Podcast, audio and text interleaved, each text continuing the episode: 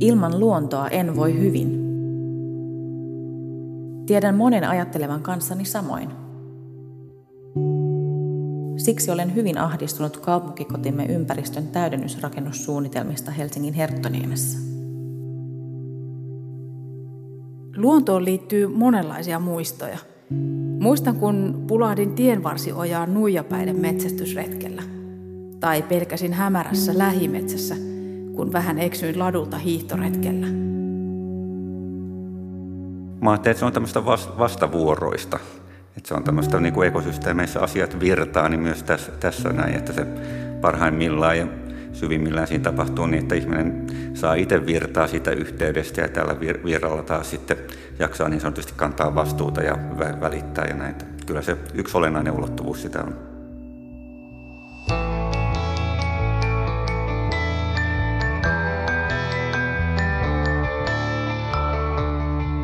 Minä olen Satu Kivelä. Kuuntelet havaintoja ihmisestä sarjaa, joka selvittää ihmisyyden mysteerejä – Sarjassa pureudutaan ihmisen käytökseen vaikuttaviin ilmiöihin sekä kokemusten että tutkimustiedon avulla. Kaikki ohjelmassa kuultavat kokemukset on aitoja. Tässä jaksossa kuullaan ajatuksia ja tuntemuksia, joita luonto ihmisissä herättää. Osalle luontosuhde tuottaa hyvinvointia, toisille se ei ole niin merkityksellinen osa elämää. Ihmiset ovat lähettäneet kokemuksiaan mailitse tai somen kautta. Kiitos tarinoista – olen lukenut jokaisen ja ne ovat auttaneet minua ohjelman tekemisessä. Tässä jaksossa selvitetään, mitkä asiat vaikuttavat ihmisen luontosuhteeseen. Miksi luonto on toisille tärkeä ja toisille ei? Tarvitseeko ihminen luontoa?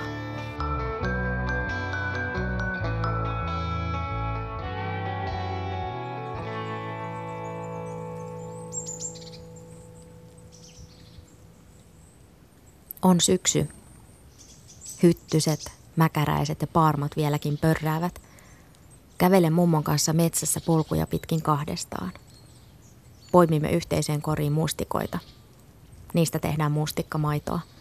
Polkoista syntyy lappapuuroa ja sienistä kastiketta perunoiden kanssa. Mummolla on kärsivällisyyttä ja aikaa olla pienen ihmisen kanssa lähimetsässä.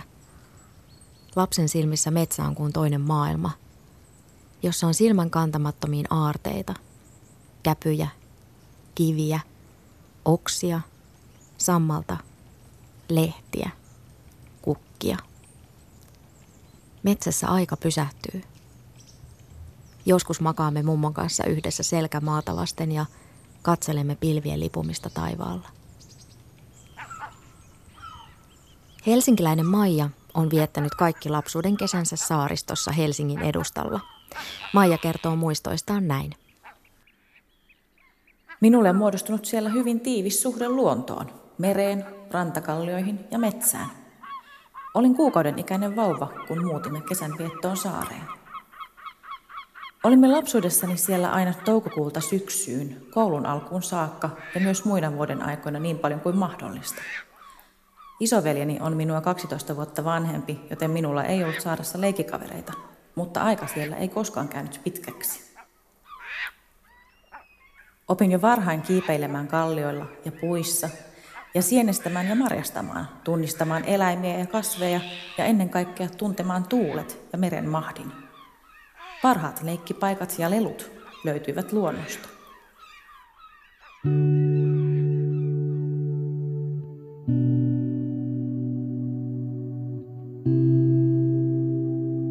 Näin kertoo helsinkiläinen Maija lapsuuden kokemuksistaan saaristossa –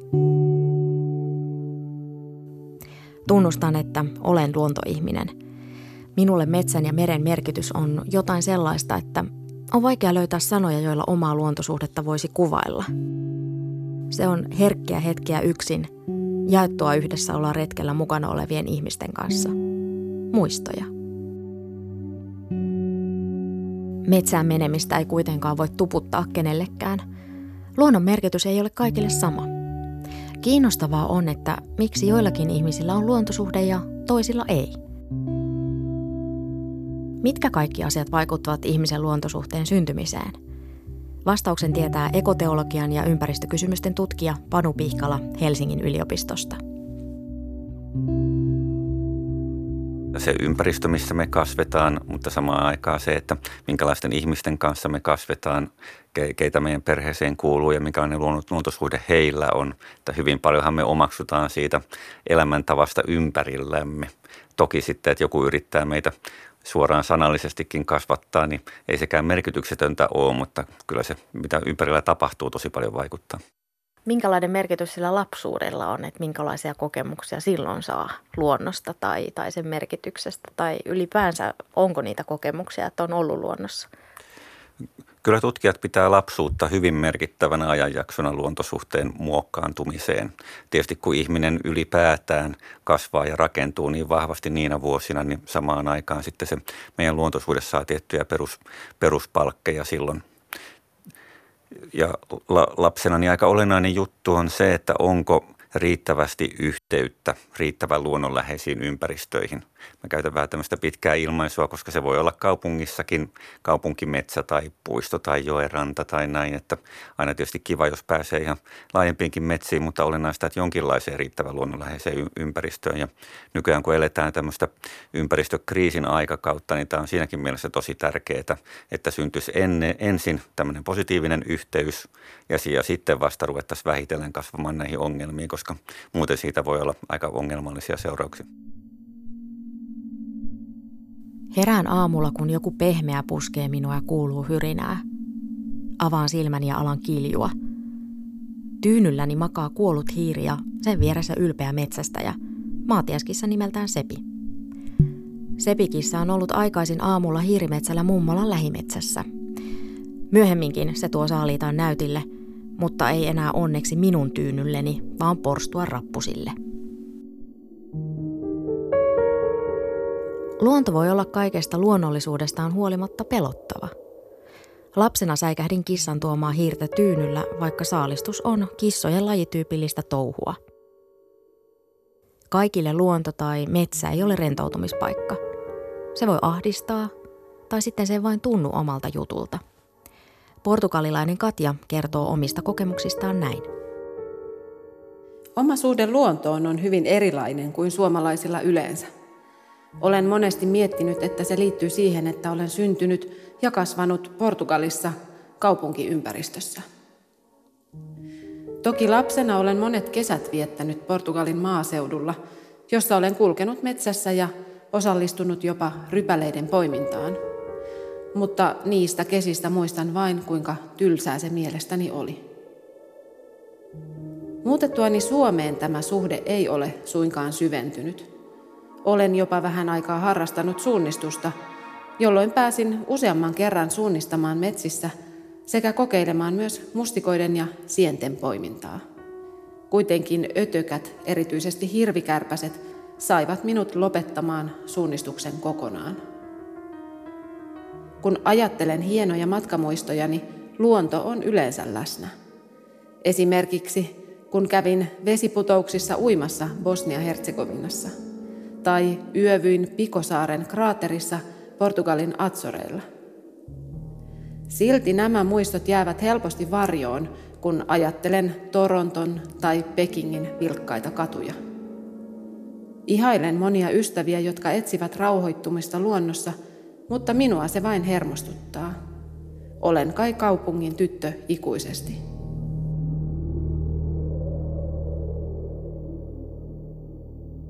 Näin pohtii portugalilainen Katja. Luonnossa liikkuminen tai edes sitä pitäminen ei ole kenenkään kansalaisvelvollisuus. Joillekin metsässä retkeily voi olla ajatuksena kauhistuttava tai tylsä. Tutkijatohtori, ekoteologi Panu Pihkala – Toki sillekin on semmoisia ymmärrettäviä syitä, että miksi tämmöisenä ympäristötuhojen aikana ihminen haluaa itseään ul- ulkoistaa, johtuen just siihen, että ne on sitten aika kipeitä ne potentiaaliset menetykset siitä, että on vahvemmat tunnesiteet luontoon. Mutta se on sitten tietysti hyvin ongelmallista, että jos lähtee sille turruttautumisen tielle, niin sitten se vähentää myös elä- elämän iloakin. Se tavallaan kaventaa sitten koko sitä skaalaa. Kaikki ihmiset eivät pidä luonnosta tai heillä on hyvin neutraali suhtautuminen siihen – Syyt voivat olla moninaisia ja monimutkaisia. Luontosuhde on hyvin henkilökohtainen asia. Jokainen kokee sen omalla tavallaan. Turkulainen Henna kirjoittaa viestissään, Meriluonto on rakas. Tuntuu välillä, että et ole kunnon suomalainen, jos sinulla ei ole suhdetta metsään. Vitsaille välillä, että asfaltin keksimisen jälkeen en ole ymmärtänyt, miksi ihmisen pitää lähteä vasiten kävelemään epätasaiselle. Korkkarit ei toimi. Ihmisen elinympäristöt on muuttuneet kiihtyvän kaupungistumisen myötä. Rapakon takana Yhdysvalloissa on kirjan verran pohdittu perheiden ja lasten suhdetta metsään. Tutkija Panu Pihkala. Yhdysvalloissa toimittajakirjailija Richard Louv nousi itse asiassa yllättävän laajankin kansalliseen maineeseen kirjoittamalla Last Child in the Woods kysymysmerkkiteoksen, että, että olla, onko nyt viimeisiä lapsia metsässä. Eli kiinnittäen huomiota siihen tilastolliseen tosiasiaan, että perheet ja lapset vietti yhä vähemmän aikaa luonnonläheisissä ympäristöissä ja sitten hän tarkastelee, että mitä tämä vaikuttaa ja taas sitten mitä voisi vaikuttaa, jos tätä kehityskulkua käännettäisiin. Tämähän on esimerkiksi vaikka eri, erityisluokkien opettajille tuttu juttu, että kun mennään metsäretkelle, niin voisi ajatella, että kun ei ole sitä luokkahuoneen kontrolloivia seiniä, että se olisi vaikeampaa. Mutta käytännössä melkein aina niin se kokemus on ollut, että se on helpompaa. Että siinä luonnon ympäristössä on jotain semmoista, mikä ihan tämmöiseen yli, ylivilkkauteenkin auttaa muuten. Ja itse asiassa tämä luonnonpuitehäiriön, sehän osittain leikittelee se termin näillä tutuiksi käyneillä – erilaisilla häiriöjutuilla, mitä, mitä määritellään, mutta Louva ansiokkaasti nostaa esille sitä, että siitä on ihan aitoja seurauksia, jos me ei lapsena ja nuorena saada riittävästi yhteyttä. Luontoa ja kestävää elämäntapaa painottavia päiväkoteja ja metsäeskareita on olemassa.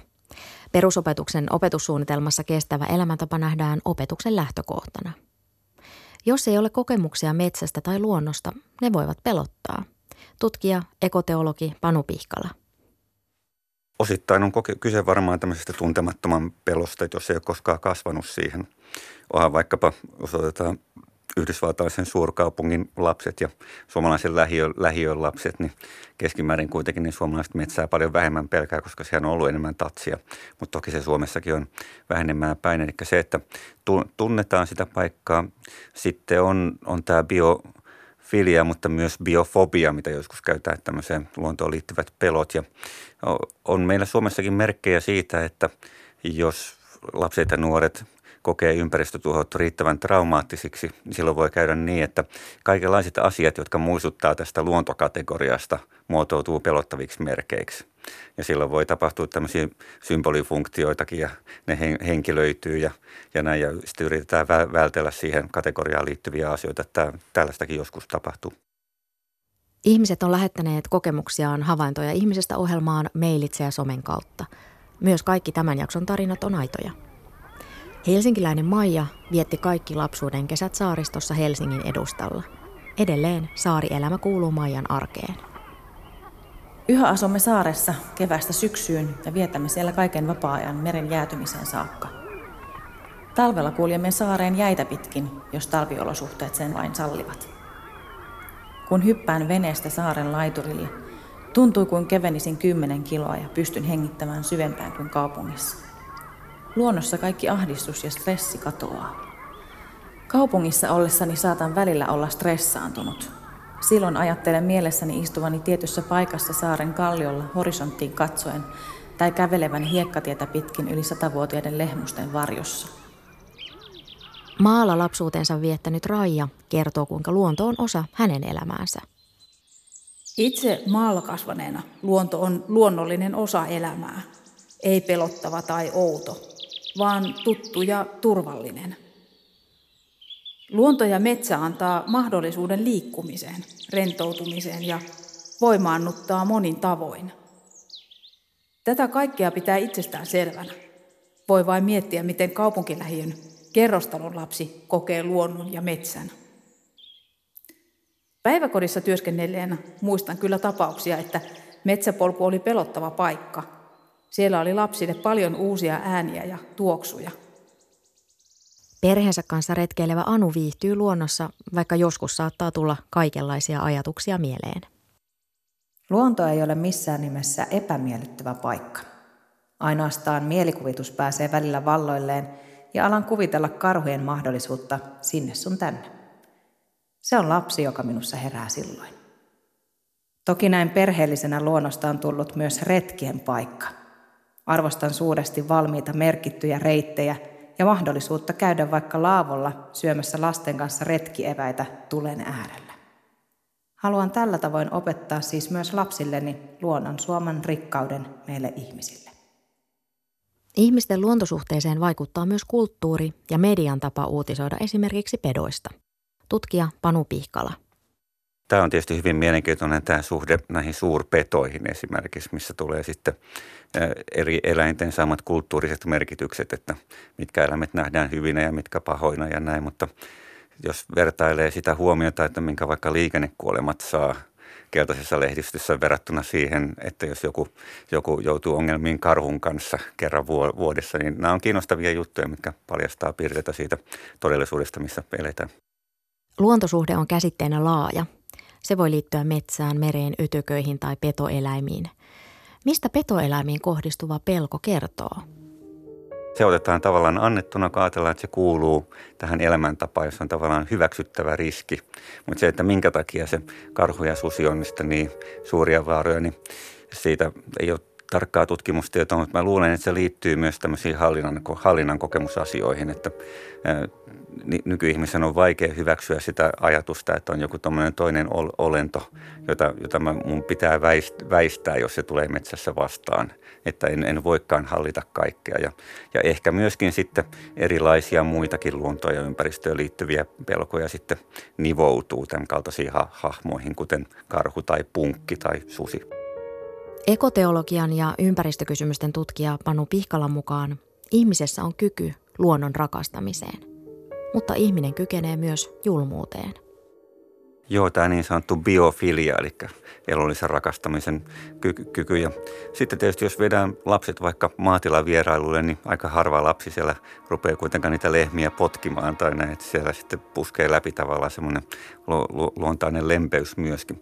Toki sitten ihmisessä ja myös lapsissakin on mon- monenlaista, että kyllä se vaikkapa hyönteisten rääkkääminen on ollut lasten semmoista aika, aika ikiaikaista puuhaa ja tämmöinen, tämmöinenkin kokeilu, missä tulee sitten näitä ihmisyyden ongelmallisempia puolia esiin. Mutta silti kyllä mä kanssa olen vakuuttunut siitä, että ihmisillä tämmöinen luontainen yhteyden, yhteinen ky, kyky on, on sitten paljon riippuu niistä kehityskuluista, että mitä, me, mitä sille käy. Ja sitten voi olla, että siitä säilyy osittain jotain, että kyllä mä näkisin nykyaikana sen, miten tärkeässä roolissa lemmikit on monelle. Esimerkiksi niin kuin yhtenä tämmöisenä biofilian kana, kanavoitumispaikkana.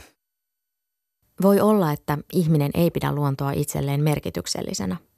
Se on jokaisen henkilökohtainen asia – Tosin yksityisestä asia muuttuu julkiseksi siinä vaiheessa, kun yrityksen johtajat tehtailevat ympäristörikoksia liian isoja riskejä ottaessaan.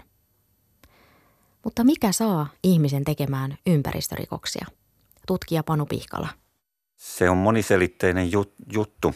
Joskus tietysti voi olla kyse siitä, että ihmisen kasvu ja elämä niin ei, ei muuten vaan mennyt hyvissä uomissa ja nehän on yleensä aina yhdistelmä ympäristön olosuhteita ja sitten yksilön huonoja va- valintoja tai, tai epä, epäonnisuutta ja siitä yhteissummana summana tulee, että jos ihminen ei oikein mistään, mistään löydä merkitystä tai kykene välittämään, niin silloin ei tietysti ihme, että sitten, sitten ei ekosysteemien hyvinvointikaan ollenkaan kiinnosta.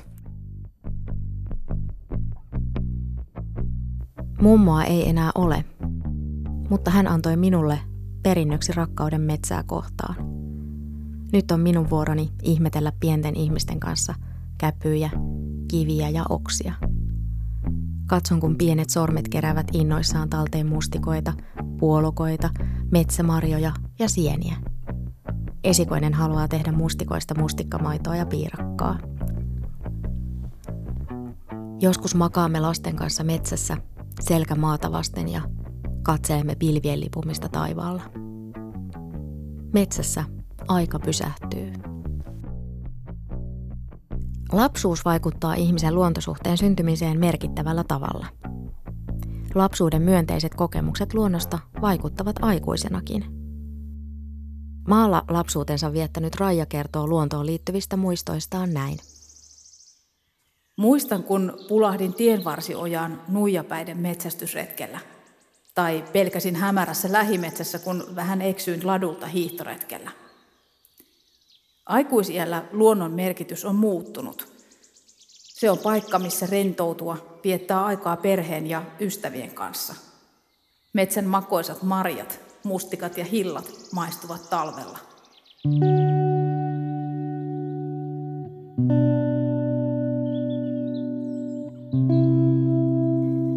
varttuneella rajalla side luontoon on yhä olemassa, vaikka nykykokemukset luonnon helmassa ovat toisenlaisia kuin lapsuudessa. Tutkija Panu Pihkala pohti oman luontosuhteen syntymistä opiskellessaan ympäristökasvatusta yliopistossa. Tulin siihen tulokseen, että kasvaminen tämmöisessä haja, haja-asutusalueilla, missä aina oli se mahdollisuus lähteä niihin tak- takametsiin, niin se on kyllä ollut tosi, tosi merkityksellistä, että on syntynyt semmoinen suhde, että hei, tuolla sitä maastoa on, se on kiinnostavaa ja sitten vähitellen voi sitä reviiriä ka- kasvattaa. Ja sitten, sitten jo kymmenenvuotiaana tehtiin jo useamman kilometrinkin reissuja metsään ja näin, näin päin pois. Ja mä luulen, että se on kyllä tosi paljon vaikuttanut.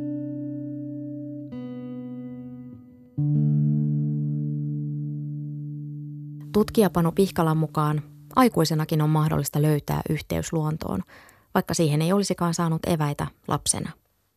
Kyllä mä uskon myös tähän ihmisen uusiutumiskykyyn. Siinä tietysti se vaatii en, enemmän työtä ja panosta, jos sitä lapsuuden pohjaa ei, ei, ei ole.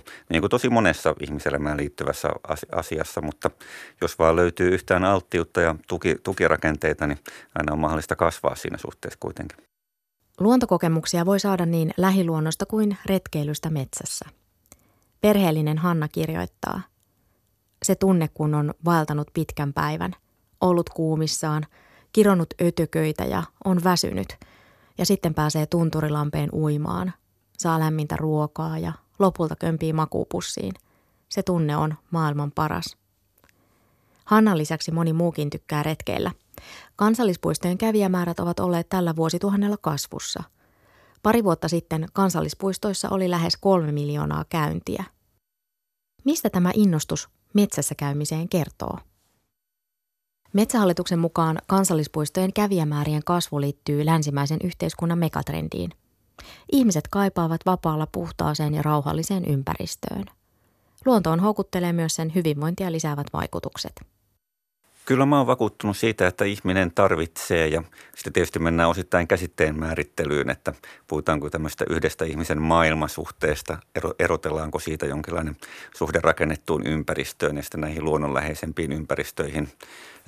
Joskus näitä erotteluja tarvitaan, mutta usein on tietysti hyvä muistaa, että ne liittyy to- toisiinsa ja ja perimmältään on kyse ihmisen suhteesta ma- maailmaan ja monellakin tavalla – se on sekä ihmiselle itselleen hyvinvointia kasvattavaa että yhteiskuntien kestävyyttä edistävää se, että väki tietää ja muistaa, että mistä tämä on lähtöisin. Ja monellehan esimerkiksi nykyajan lapselle ja nuorelle saattaa tulla yllätyksenä, että niin tosiaan tässä Helsingin keskustan kohdalla, että tässä oli aikaisemmin tuommoisia kallioita, mitä tuolla rannassa on, tai tuommoisia puita, mitä nyt nähdään keskuspuistossa. Että voi olla, että ihminen alkaa pitää lähtökohtaisena ympäristönä sitä rakennettua ympäristöä.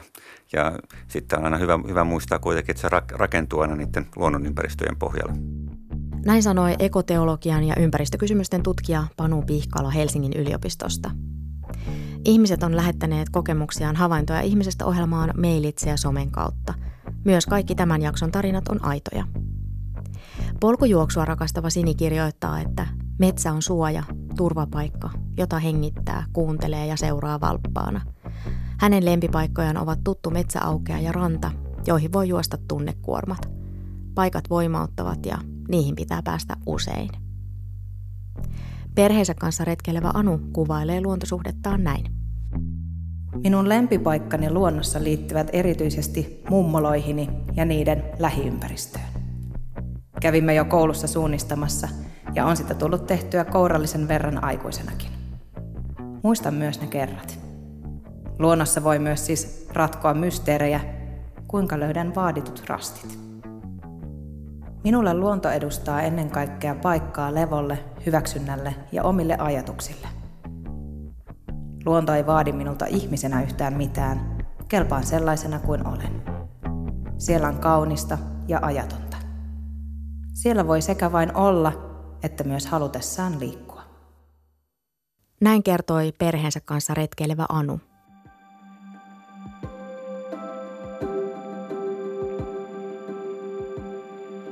Luonnossa liikkuminen tekee ihmiselle hyvää. Tutkimusten mukaan ihannetilanne on se, että ihmisen ympäristössä pitäisi olla yli puolet metsää. Pisin kävelymatka lähimpään metsään tai puistoon tulisi olla alle puoli kilometriä. Kaupungissa asuville lähiluonto ja puistot ovat tärkeitä paikkoja arjen palautumisen kannalta. Helsinkiläinen Maija saa hyvinvointia luonnosta. Ilman luontoa en voi hyvin. Tiedän monen ajattelevan kanssani samoin. Siksi olen hyvin ahdistunut kaupunkikotimme ympäristön täydennysrakennussuunnitelmista Helsingin Herttoniemessä. Herttoniemen olemuksen ydin on luonnonmuotoja mukaileva ja kunnioittava asemakaava ja runsaat vihreät läntit ja kalliot talojen lomassa. Jos kalliot räjäytetään ja vanhojen talojen lomaan rakennetaan uusia, on lähiluonto pysyvästi menetetty. Sitä ei saa enää takaisin. Ihmiset tarvitsevat suuria luontoelämyksiä, joita esimerkiksi minä koen saaressa, mutta myös päivittäisen arkisuhteen lähiluontoon. Se tutkitusti edistää hyvää mielenterveyttä. Siksi olisi hyvin lyhytnäköistä tuhota nämä ihmisten henkireikänä toimivat pienet viheralueet. Näin kertoi helsinkiläinen Maija.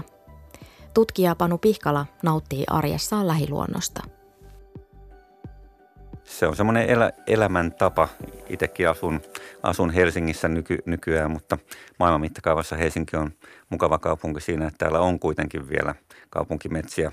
Harmillisesti monet niistä on nyt uhattuna, mutta se taistelu on tässä vielä, vielä, vielä kesken ja on asuinalueilla van, vanhoja puita ja muita. Niin kyllä se mulle kaupungin keskelläkin niin esimerkiksi päivittäiseen työmatkaan kuuluu se, että on kiva mennä pienen kaupunkimetsän halki ja tarkkailla metrosta, että miltä meren, meren jää ja pilvet näyttää, näyt, näyttää tänään. Että tämmöinen niin sanotun ympäristöherkkyyden harjoittaminen kaupungissa, niin ainakin itse saa siitä voimia kyllä.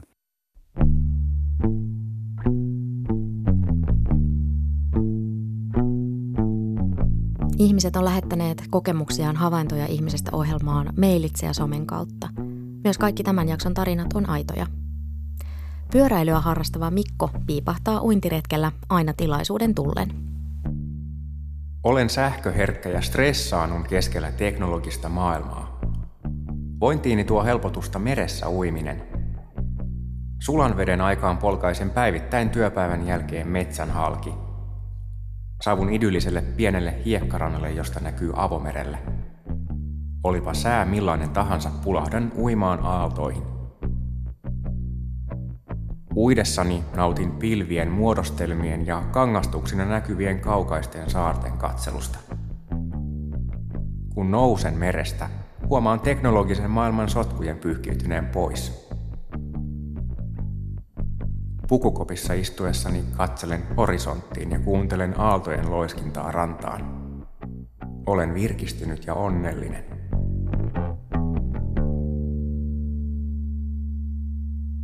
Näin kertoi pyöräilyä harrastava Mikko uintiharrastuksestaan. Luonnonvesissä uiminen on kyllä rintouttavaa puuhaa. Yhteys luontoon voi syntyä kuin huomaamatta metsässä retkeillessä luonnonvesissä uimalla. Ekoteologian ja ympäristökysymysten tutkija Panu Pihkala Helsingin yliopistosta.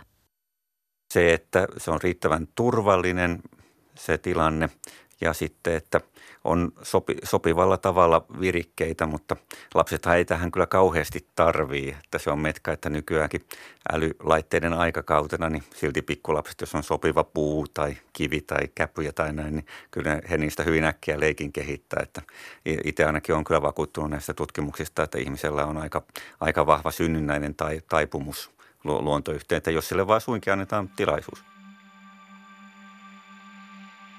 Jääpurjehdusta harrastava Tuuli on ollut lähiaikoina Perämerellä mökillä saaressa.